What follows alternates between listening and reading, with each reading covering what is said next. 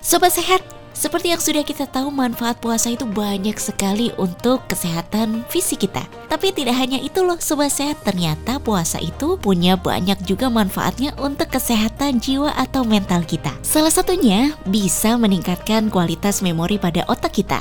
Nah, seperti apa ya? Yuk mari kita simak di episode kali ini bersama dengan Bapak Dr. Ibrahim Rahmat, SKP SPD MKes. Tetap stay tune di Raisa, Radio Indonesia Sehat.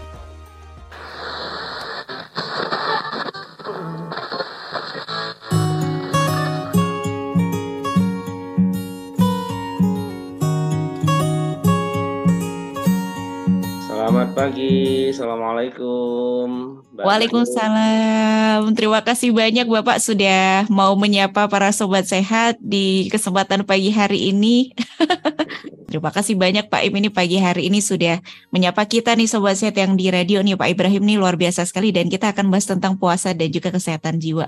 Bapak mohon izin sebelum kita mengarah ke bagaimana puasa dan manfaatnya ke kesehatan jiwa, terlebih dahulu mungkin saya akan mengajak teman-teman dari para sobat sehat untuk mengetahui sebetulnya orang yang sehat jiwa itu seperti apa aja Pak? Iya, orang yang sehat jiwa ya, mungkin ada beberapa hal dulu yang perlu kita kaji.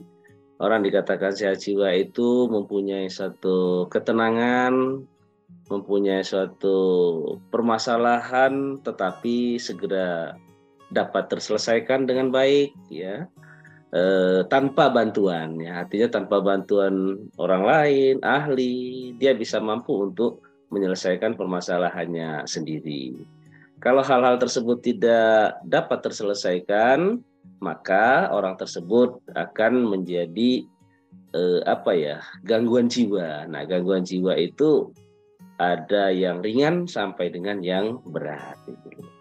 Gitu kira-kira begitu Mbak Galuh. Njeh Pak, artinya orang yang sehat jiwa itu bukan berarti dia yang tidak pernah sedih atau tidak pernah ada masalah ya Pak ya? Iya.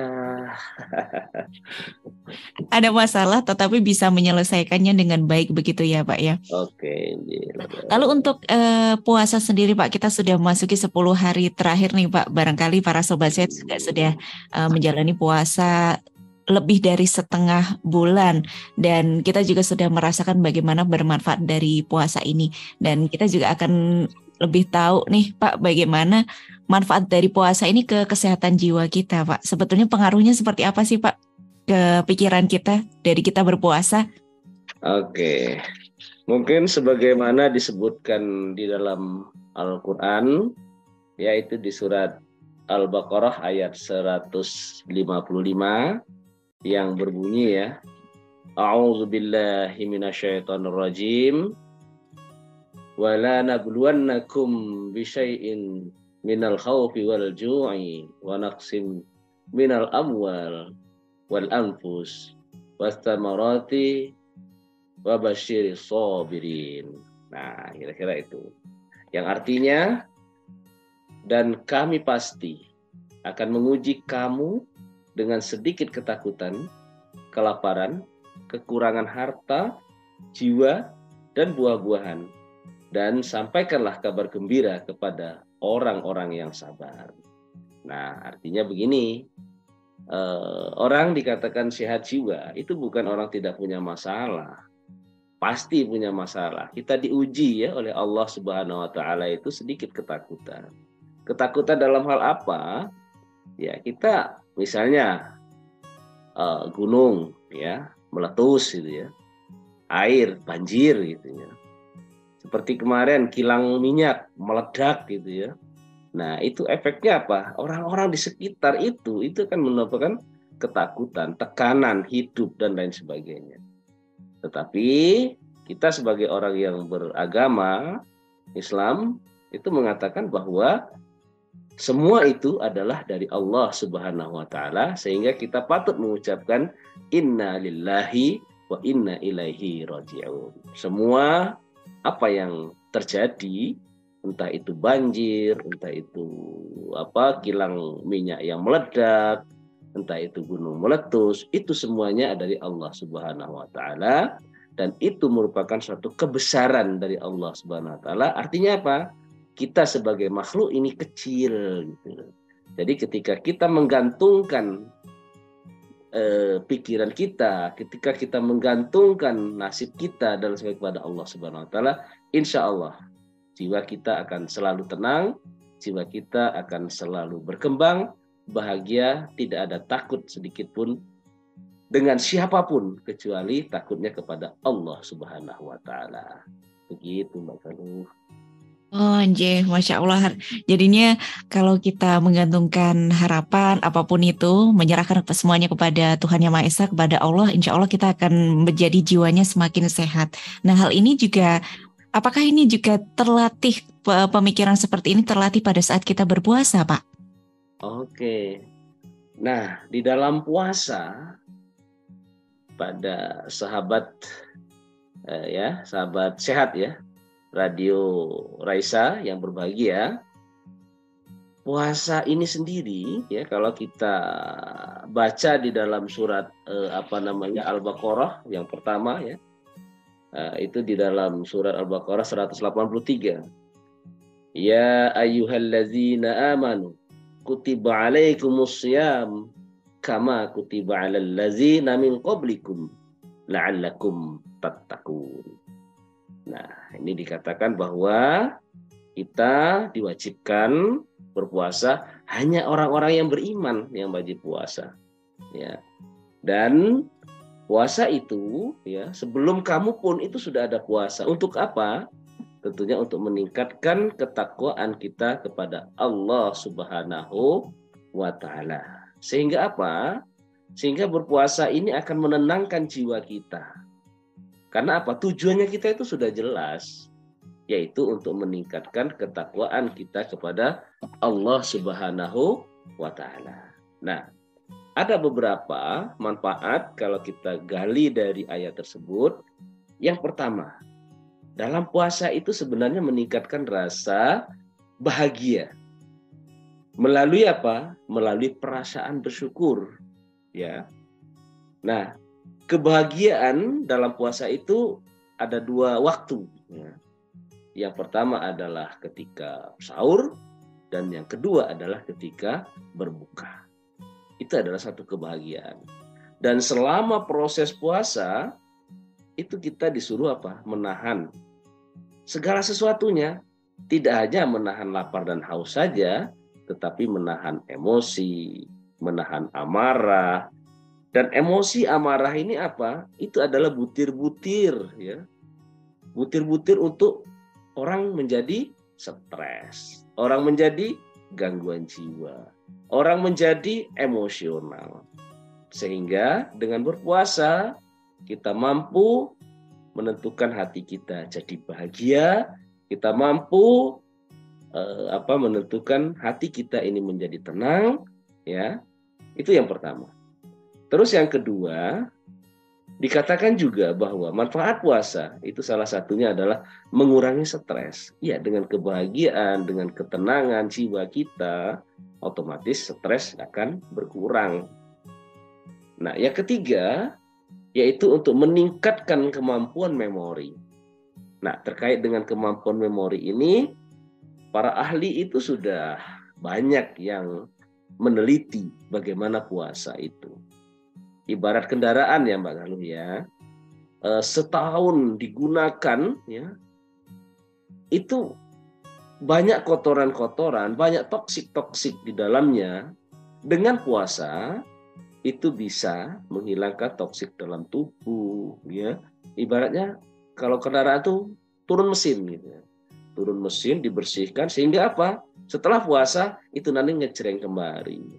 Yang tadinya mungkin larinya hanya bisa 50 km per jam, tapi setelah turun mesin bisa 100 km per jam. Nah begitu juga orang berpuasa. Setelah nanti puasa selesai, dan ada juga yang membagi puasa itu ada tiga tahap.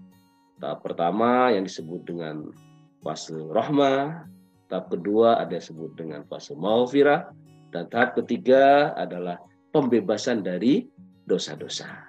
Nah itu, tapi itu eh, apa doif ya ininya apa namanya hadisnya doif ya. Tetapi bisa kita teladani karena apa? Karena memotivasi kita eh, memberikan motivasi kita untuk apa? Untuk eh, kuat beribadah Begitu. Baik, Pak terima kasih. Nah, Sobat Sehat, ternyata manfaat puasa ini banyak sekali ya Pak ya. Tadi iya. ada tiga. Yang pertama ini hal yang penting juga itu memunculkan rasa bahagia melalui, melalui rasa bersyukur. Jadi kuncinya bersyukur dulu ya Pak ya, baru kita bahagia. Bukan kita mencari iya. bahagia dulu baru bersyukur ya Pak ya. Betul sekali. Jadi Sobat Sehat nih, yang pertama adalah memunculkan rasa bahagia pada diri kita, lalu juga bisa mengurangi stres karena kita bisa manage uh, bahagia kita dan juga meningkatkan kemampuan memori. Bapak, tapi uh, pada saat kita berpuasa banyak mungkin godaan-godaannya, Pak. Atau mungkin produktivitas kita mungkin uh, agak lebih beda dibandingkan dengan hari-hari biasa. Nah, apakah kita semua bisa mengadopsi, bisa mengambil manfaat-manfaat itu, Pak? Lalu bagaimana bentuk puasa yang bisa bermanfaat? Apa yang bisa kita upayakan, Pak, untuk bisa mendapatkan tiga poin manfaat itu? Iya, betul sekali, Mbak Galuh. Ah, begini. Ramadan kita berpuasa. Ketika kita berpuasa, tentunya tujuan kita adalah puasa kita ini agar berkualitas. Padahal di dalam puasa itu banyak godaan. Baik itu godaan dari diri kita sendiri, dari pekerjaan kita, dari keluarga, dan lain sebagainya. Itu godaan-godaan. Nah, kalau dari diri kita sendiri godaannya ya tentu keterkaitan dengan apa kalau kita ini sebuah pejabat ya bagaimana kita akan meraih pejabat itu bagaimana kita meraih e, dan lain sebagainya ya kalau kita ini sebagai suami tentunya godaan kita adalah ingin menyenangkan istri kita mungkin dengan berbagai cara entah itu halal haram mungkin itu tidak kita pedulikan. Nah, godaan berikutnya adalah terutama kali ibu-ibu ini kalau ada ibu-ibu yang mendengar ya eh, gibah ya biasanya ibu-ibu ini gibah. Ini sangat mengurangi pahala puasa. Sehingga kalau pahala puasa kita ini sudah terkurangi maka kualitas puasa itu sangat minimal. Bahkan ada yang hadis mengatakan bahwa kalau puasa kita ini apa ada gibahnya, ada emosinya, ada yang tidak baik, kita hanya mendapatkan haus dan dahaga saja. Ya, hanya lapar dan dahaga saja. Itu sangat-sangat merugikan. Oleh karena itu, untuk me, apa, mempertahankan kualitas puasa kita, kita harus pertama lebih disiplin dalam mengatur waktu dan mengisinya. Ya. Jadi harus disiplin dalam mengatur waktu dan mengisinya.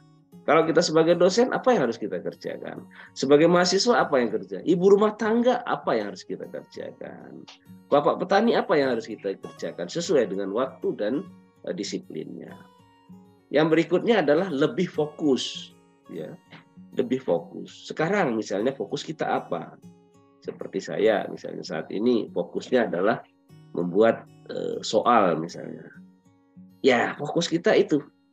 Ya begitu juga bapak ibu semuanya yang sebagai pemirsa di sini kalau sebagai ibu rumah tangga fokusnya kalau punya anak kecil apa fokusnya? Yaitu mengajarkan melatih mendidik anak-anaknya di rumah. Begitu juga suami dan seterusnya. Yang berikutnya adalah kita harapkan kerja lebih efektif. Dan yang keempat adalah kita harus mampu mengendalikan diri dari hawa nafsu. Mungkin keempat itu yang bisa kita lakukan untuk apa? Untuk mempertahankan kualitas puasa kita.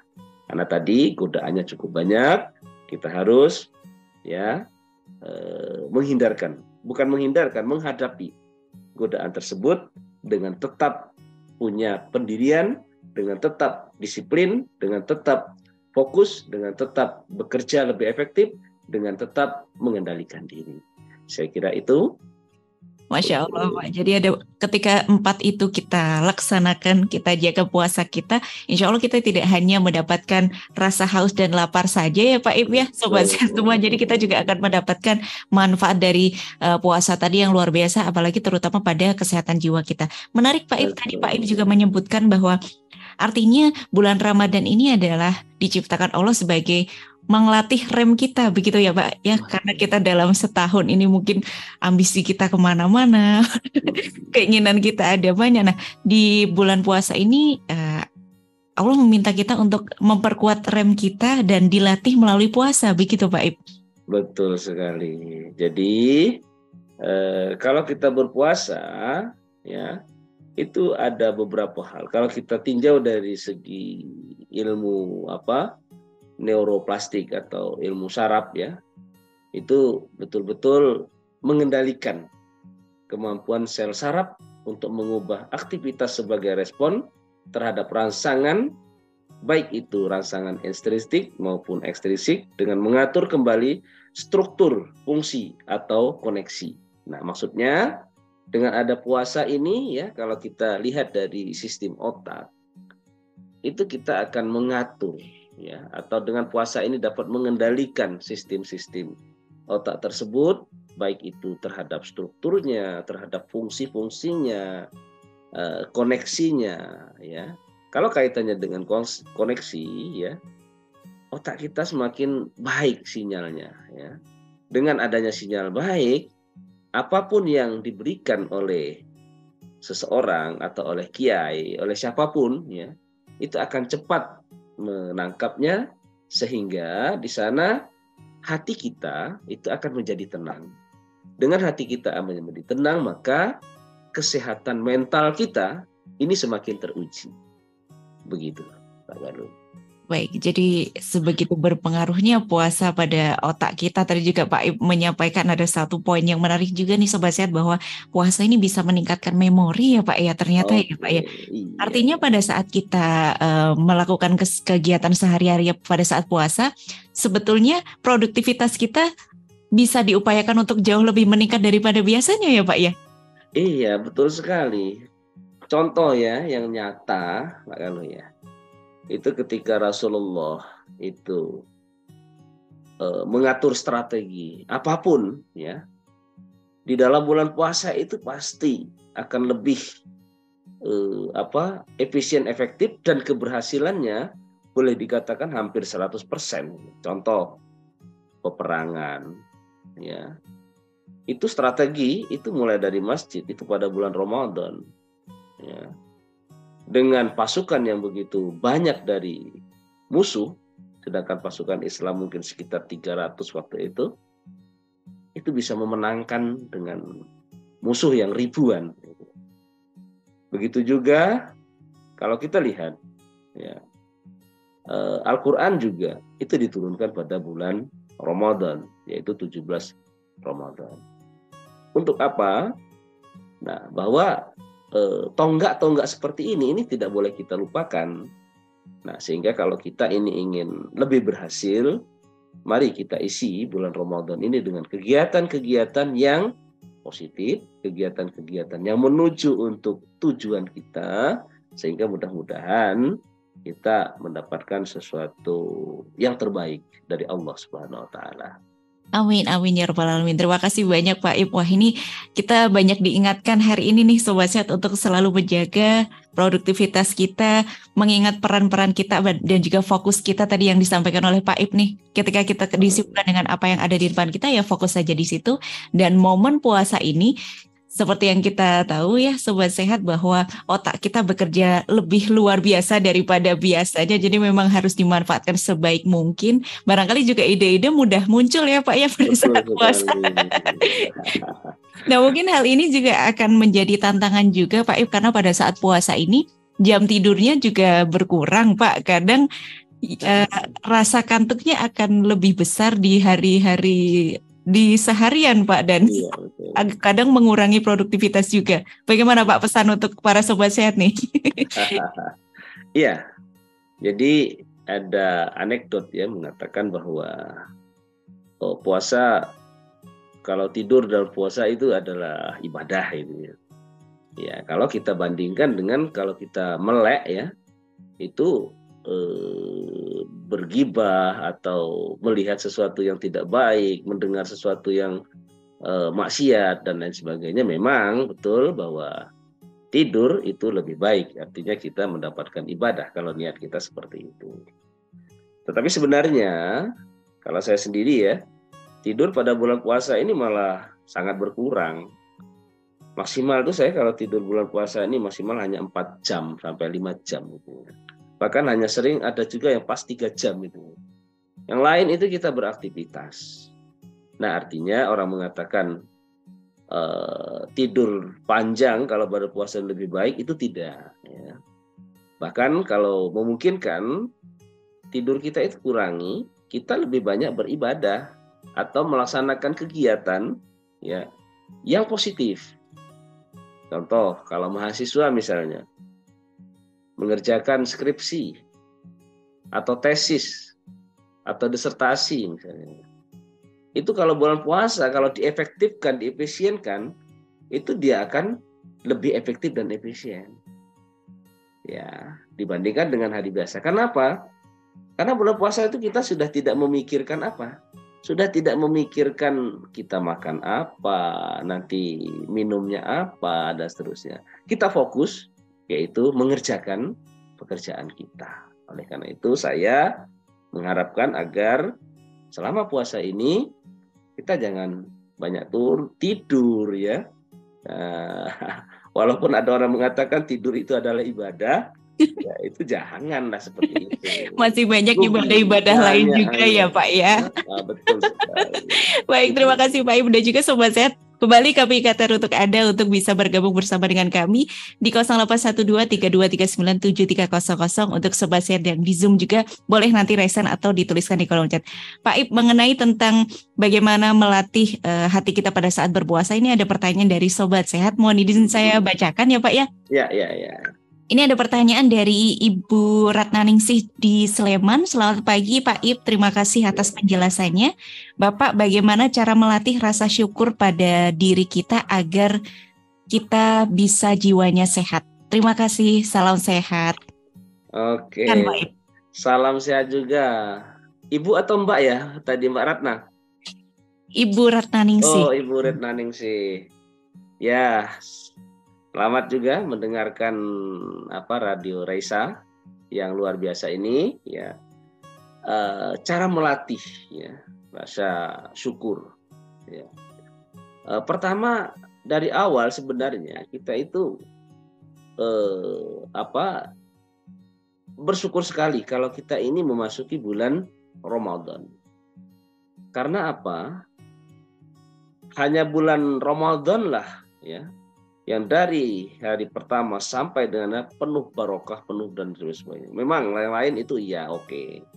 Tetapi kata Rasulullah, apabila kita memasuki bulan Ramadan, maka fokuskanlah ibadah kita. Karena apa?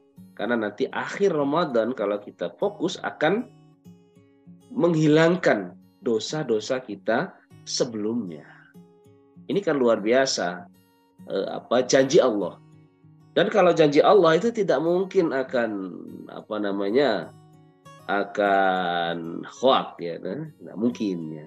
Karena itu caranya yang pertama adalah kita bersyukur kita ini sudah memasuki bulan Ramadan. Ya, kita syukuri betul-betul. Terus yang kedua, eh, kita lihat amalan-amalan bulan Ramadan ya. Itu kalau kita mengerjakan wajib itu dilipat gandakan. Sedangkan kalau kita mengerjakan sesuatu yang sunat, seakan-akan kita ini mengerjakan wajib. Itu patut disyukuri. Dan amalan puasa, kata Allah, untukku. Gitu. Apa artinya? Artinya Allah sendiri akan menilainya. Tidak melalui menteri-menterinya atau malaikatnya. Gitu ya. Ini betul-betul hanya kita sebagai melaksanakan puasa dan Allah langsung menilai puasa kita. Nah, ini juga patut kita syukuri. Nah, yang berikutnya patut kita syukuri dalam bulan Ramadan ini adalah banyak hal-hal yang kita dapat lakukan baik itu amalan hablum minallah maupun hablum minan nas. Misalnya bersedekah, memberikan makan pada anak fakir miskin, dan lain sebagainya. Pengalaman kami ya Mbak ya, saya kebetulan kepala panti asuhan yatim dan doa Pak Muhammadiyah Kaligesing Purworejo. Kita buka ya, itu untuk buka dan takjil itu dua hari langsung penuh. Artinya apa? Artinya masyarakat kita sekarang ini sudah sadar sekali bahwa memberi makan anak yatim apalagi dalam kondisi puasa ini sangat luar biasa pahalanya. Karena apa? Karena pahala itu tidak hanya untuk diri yang memberi, tetapi kebahagiaan untuk diri yang diberi itu juga luar biasa. Kira-kira seperti itu untuk rasa syukur kita kepada Allah Subhanahu wa taala kita memasuki bulan Ramadan ini. Mm-hmm.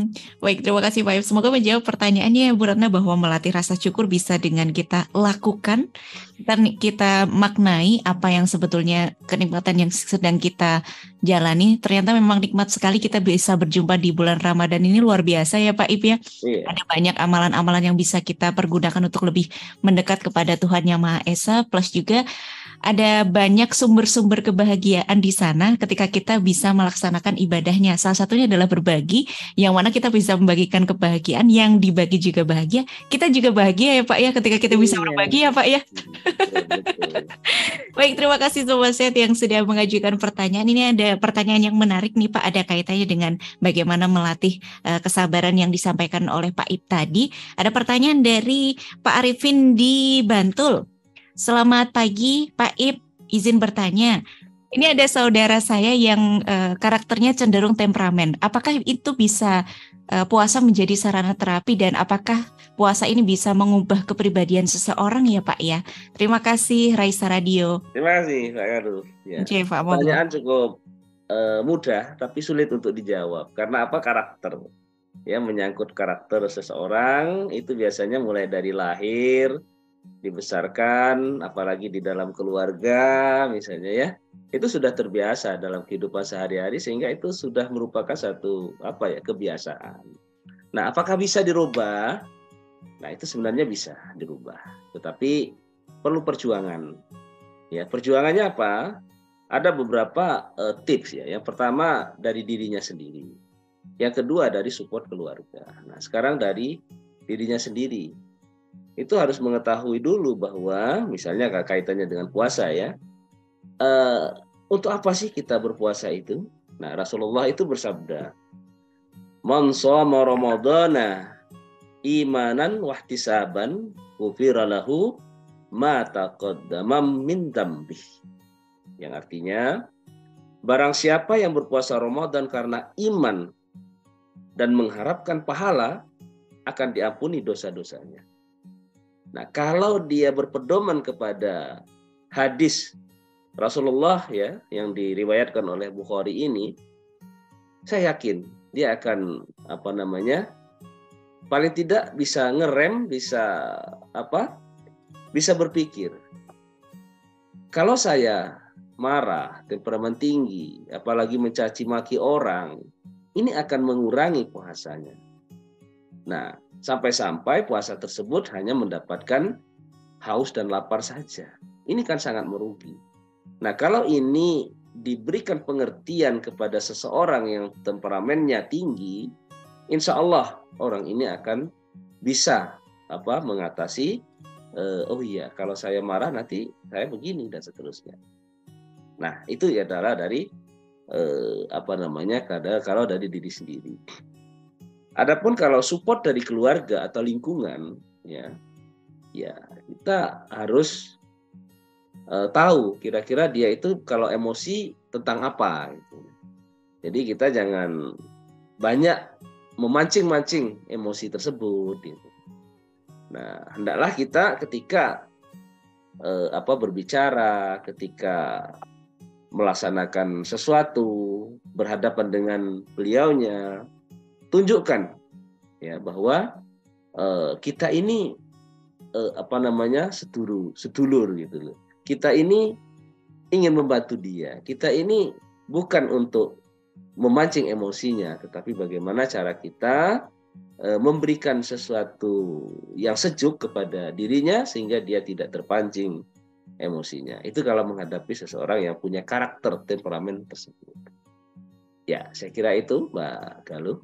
Baik, Pak. Jadi memang uh, perubahannya tidak uh, tidak sebentar ya, Pak ya, dan juga bisa didukung tidak hanya dari dalam diri tapi juga dari support lingkungan Betul. dan pemahaman dirinya juga harus kuat begitu ya Pak ya. Betul tadi juga sekali. Bapak uh, tadi ada saran dari Pak Ibu juga ini untuk Pak Arifin di rumah bahwa puasa berarti artinya bisa menjadi terapi juga ya Pak ya untuk bisa uh, menurunkan tensi kemarahan Betul. ya Pak ya. Baik. Selanjutnya ada pertanyaan lagi nih Pak. Ini kali ini dari sobat sehat yang di Zoom dari Mbak Renita selamat pagi. Selamat pagi Pak Ip dan juga Mbak Galuh. Halo, selamat pagi. Saya izin bertanya. Gibah ini sepertinya sudah seperti makanan pokok kaum Hawa, Pak. dan dari sisi pandangan beberapa perempuan, gibah ini membuat menjadi lebih bahagia, Pak. Lah, apakah lalu apakah ada tips agar puasa tetap bahagia tanpa gibah, tetapi obrolannya tetap asik. Karena memang puasa ini banyak momen-momen untuk berkumpul dengan teman-teman, Pak Ip. Apalagi kalau undangan buber itu sudah sering setiap sore. Nah, bagaimana cara menciptakan obrolan yang asik tanpa gibah? Silakan. Oke, terima kasih. ini sulit sekali memang untuk menghindari seperti ini, terutama kali nyon sewu ya ibu-ibu misalnya atau uh, wanita. Tapi kalau laki-laki kadang-kadang rasional yang dipikirkan. Nah, tipnya yang pertama adalah kita harus menempatkan diri, menempatkan Allah Subhanahu wa taala, Rasulullah itu tempatkanlah di hati kita, di pikiran kita, di otak kita. Yang senantiasa selalu di mana pun kita berada, apa pun kita ucapkan, itu akan didengar, akan dilihat, dan akan dicatat. Ya. Nah, kalau kita sudah menempatkan Allah Subhanahu wa taala di hati kita dan Rasulullah itu merupakan pemberi syafaat bagi kita, ya. Uh, kalau kita ingin gibah, kalau kita ingin menceritakan hal-hal yang tidak baik, itu kita sudah terpatri kepada eh, apa seakan-akan kita ini dilihat, diawasi. Ya bukan seakan-akan, memang kita sangat dekat kepada Allah, sangat dekat kepada Rasulullah. Ya. Nah, kalau kaitannya dengan bicara, ngobrol dan sebagainya, obrol lah apa adanya. Artinya apa adanya ini ya pada saat itu apa yang kita bicarakan misalnya tentang makanan ya udah tentang makanan misalnya kita bicara tentang anak kita tentang anak kita ya. Jadi yang kita hadapi jangan ketika orang tidak ada wah itu anak aku yang ini sedang anak saya seperti ini. Wah anak itu ini ini wah ini ini ah itu baru. Tapi kalau misalnya kita fokuskan kepada diri kita dan teman-teman kita yang ada di hadapan kita insya Allah itu mengurangi ibah baik Pak. untuk Mbak Renita ini ya Pak ya. Terima kasih. Jadi bagaimana kita membangun pola pikir bahwa Allah selalu ada melihat kita di hati kita di mana pun kita berada itu bisa mengurangi dari uh, intensi atau niat dari gibah itu sendiri dan juga berbicara apa adanya ya Pak ya. Iya. Apa yang ada di depan kita ya itu yang dibicarakan saja. Baik Pak, pada saat berpuasa ini uh, kita mungkin mudah begitu ya Pak ya bagi uh, hati-hati orang yang uh, merasa baik-baik saja mungkin mudah untuk iya. bersyukur tetapi ada mungkin dari para sobat sehat Pak ya di rumah yang pada saat puasa di momen puasa ini sedang dilanda ujian dan sulit untuk uh, bersyukur, sulit hmm. untuk bahagia. Lalu bagaimana Pak menyikapi bulan Ramadan puasa ini dan uh, pada saat diri kita sedang tidak baik-baik saja Pak Ib?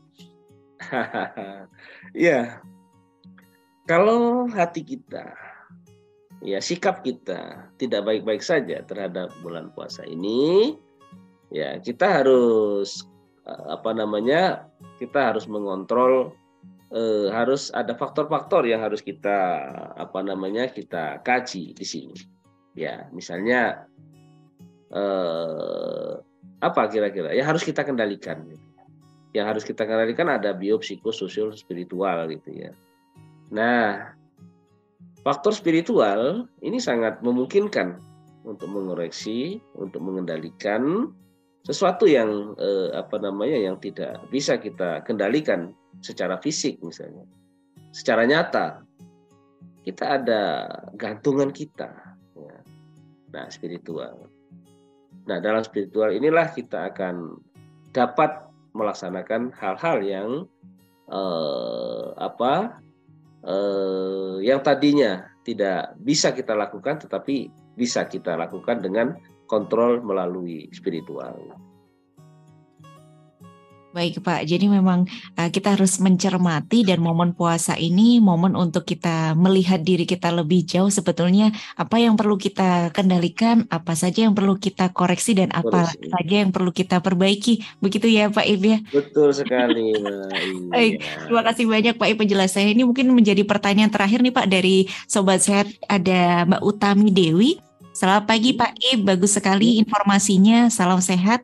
Izin bertanya Pak, lalu bagaimana ciri-ciri bila puasa kita bermanfaat bagi jiwa kita? Mengingat ini sudah 10 hari terakhir kita sudah memasuki puasa di hari-hari sebelumnya, ciri-ciri apa Pak yang mungkin ini yang ditanyakan adalah bagaimana ya. kita bisa merasakannya? Silakan ya. Pak. Oke. Ciri-ciri puasa kita yang sudah mungkin mendekati sempurna, mendekati berkualitas ya. Eh, yang pertama kita merasa bahwa ya kita ini dapat apa ya mengoreksi diri kita. Oh kesalahannya seperti ini sudah kita betulkan. Kalau tadinya kita ini sholatnya misalnya ya eh, bolong-bolong kita sudah rutin. Misalnya. Yang tadinya kita banyak eh, apa menilai orang, terutama dalam hal negatifnya, sekarang kita ngapain lah nilai orang? Kita sendiri aja belum tentu benar. Gitu ya. Terus yang berikutnya, kalau misalnya kita sering iri dengki terhadap misalnya orang beli mobil, orang beli TV, kita yang meriang. Nah, ini kan bahaya. Itu kita sudah ikut bersyukur. Ya Allah, bersyukur tetangga saya sudah bisa beli mobil. Siapa tahu nanti saya bisa diantar ke mana. Kalau kita sakit ya tidak jauh untuk pinjam mobil dan lain sebagainya. Artinya apa? Kita selalu menempatkan pikiran positif kita terhadap diri kita dan terhadap kepada orang lain. Nah, itu.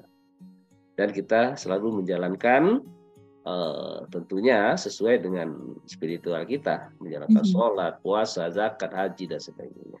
Masya Allah.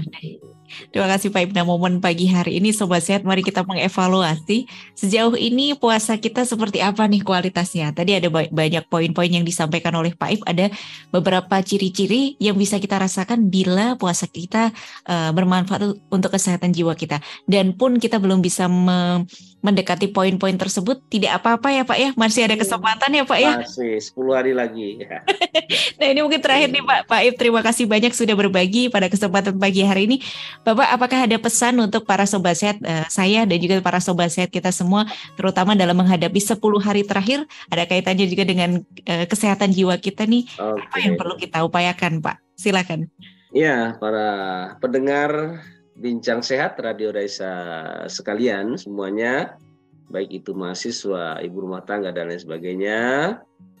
Ada beberapa kesimpulan yang dapat saya sampaikan atau sebagai closing acara efek puasa terhadap kesehatan jiwa.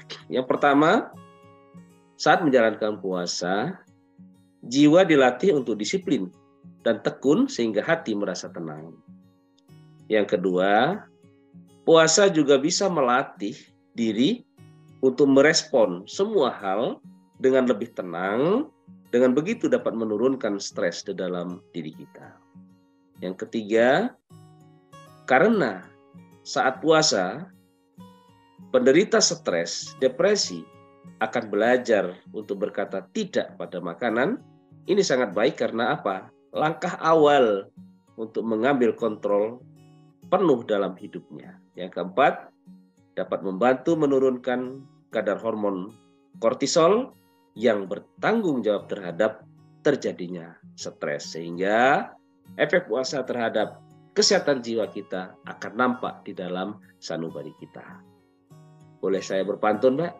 Boleh, silakan, Pak. ini mungkin nanti terakhir ini saya yang sudah habis ya ada bayar zakat fitrah bulan Ramadan melengkapi ibadah menyucikan jiwa. Puasa bukan sekedar hanya menahan, tetapi menumbuhkan kesehatan jiwa.